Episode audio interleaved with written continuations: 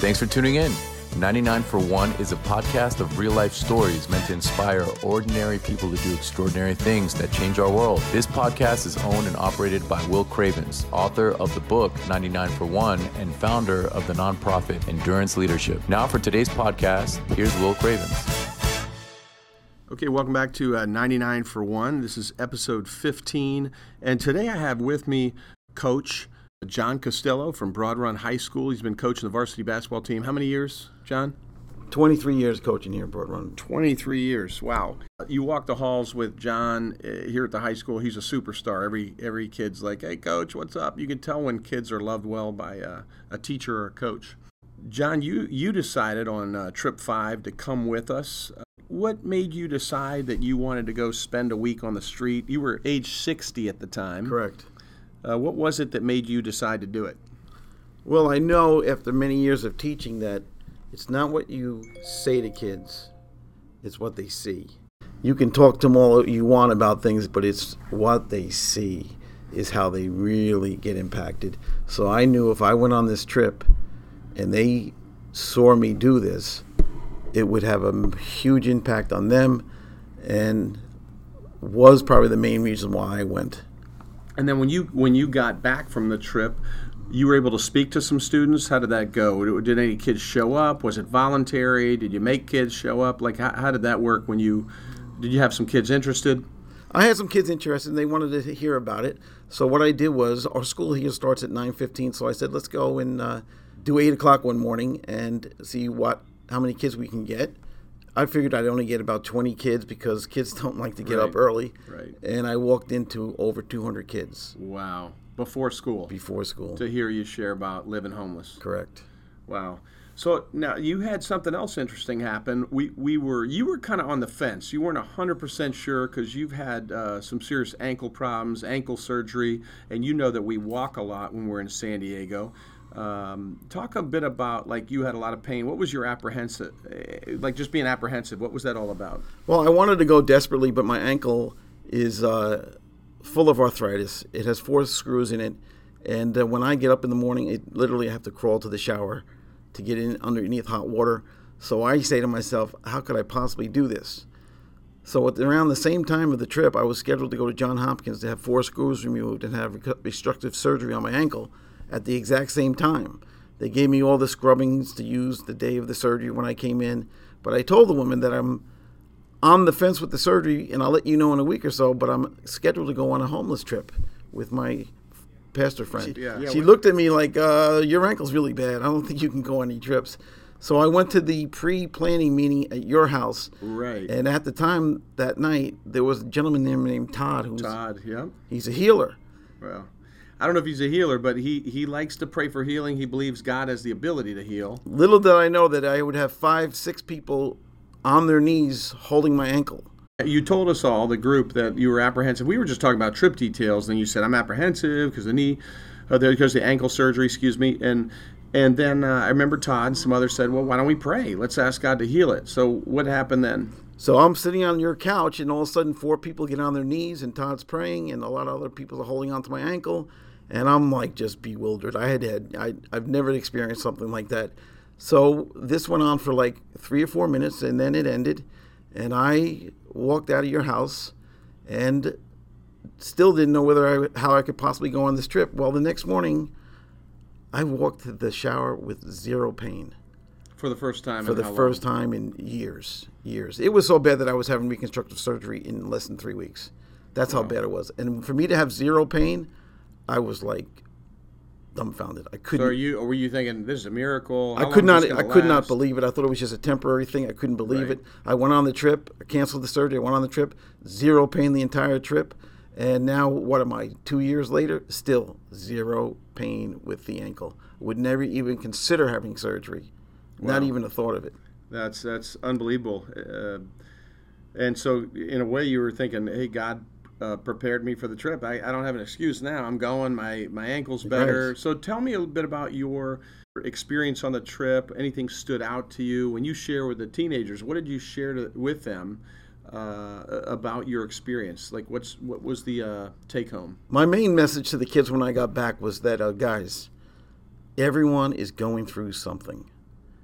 And the smallest acts of kindness can change a person's life because there's some people that are in dire straits because they've never been in a situation where someone's actually done something to pull them out of.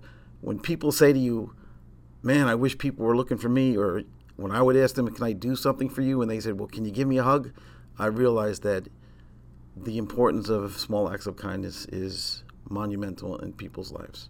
I do remember uh, a specific evening. We we were freaking out about where to sleep every night. You know, we slept in Robb Field, the baseball field, one night. Then we tried to go there again, and then the sprinklers went off in the middle of the night. That was rough. You got Yeah, soaked. yeah, yes. I- that was that was memorable. I do I do I don't know if you remember, but just before we got soaked, it's got to be like three in the morning, and this homeless guy. I'm sleeping on the field, and this homeless guy comes out of nowhere. He walks right next to our sleeping bags, and he says, "Sprinklers go off in 12 minutes." I'm like, "How does this guy know?" And what? This, I was disoriented. It's the middle of the night. I'm like, I just went to put my head back down. Sure enough, about 12 minutes later, we hear this. Wow. Yeah. And I remember uh, Gus Trevin, who was the uh, police officer from Correct. Uh, from Prince William County, who came with us. He got soaked first. He Yes. moved, and then uh, we were thinking we were fine because nobody else got wet. And then uh, we weren't thinking that sprinkler heads come off in zones, and the next zone went off, and then you got nailed. Yeah. I remember you shouted from your sleeping bag you weren't moving I'm not moving. I'm just finally get to get comfortable. until you got soaked, and then you moved. And so uh, that was rough. And then we had somebody say, "You can sleep in my." Somebody out there. We we had a, a mother, Mary Sanders, heard we were out there. She said, "My son, or I was her son or cousin or something, lived in Pacific Beach. Said we could sleep in the backyard." Correct. So all day we're so excited. I'm picturing this plush green grass, weren't you? Yeah, me too. Me I too. we got a fenced-in backyard tonight. After getting, we don't have to worry about sprinklers. Oh, I was high fiving you. Way to go, Will. You got We're us a so excited. And then we showed up and we didn't realize the backyard we were imagining was not what we thought. It was a concrete slab. It was a concrete slab, a backyard concrete slab, and it was less than comfortable. Correct. Uh, but I was just thrilled we could sleep and not be woken by a homeless guy or cops or sprinklers. Correct. Correct. He wasn't appreciative that some of the guys went to the bathroom that night and uh, his concrete smell. But um, really, we, should have thought about that. Anyway, uh, I remember saying to you, "Man, this is awesome," and you hollered out like, No, this is not awesome. This is we're sleeping on concrete. You're killing my back. You know, uh, but but you know, I guess everything's uh, comparative. What stood out to me, I, you remember the next morning we woke up. We've been complaining about sleeping on concrete, and we must have walked hundred yards. And behind a restaurant in a back alleyway, we found a guy by the name of Eric, who's homeless. Um, and he was with his friend. I think it was Kathy. I can't remember for sure.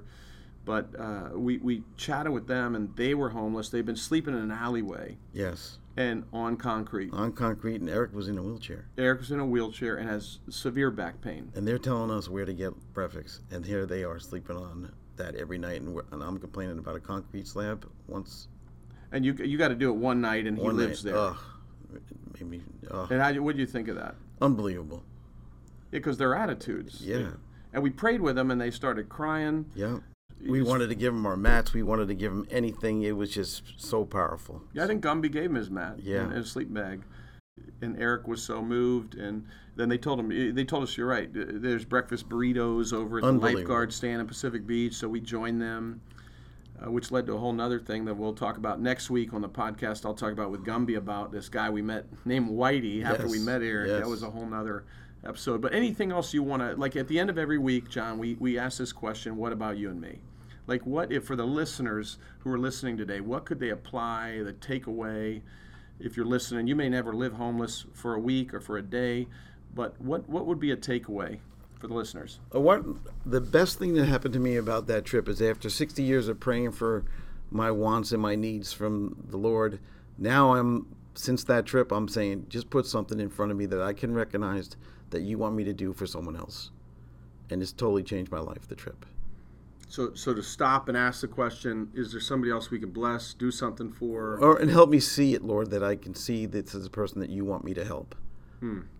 Which has been powerful for me. Yeah, I the- uh, one other one that stands out to me is what you said earlier is the our attitude. Like you know, we can always say, "Gosh, this is difficult for me," but then there's always somebody that's got it worse. Correct. If we stop and ask the question, what can we be grateful for? Because because the truth is, it could always be worse.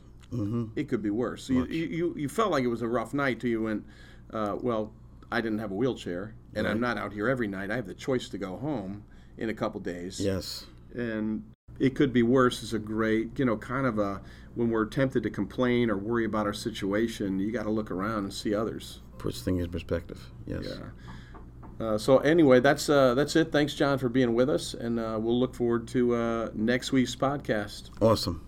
Thank you, Will. You've been listening to 99 for One, a podcast of real life stories meant to inspire ordinary people to do extraordinary things that change our world. This podcast is owned and operated by Will Cravens, author of the book 99 for One and founder of the nonprofit Endurance Leadership. Thanks for listening.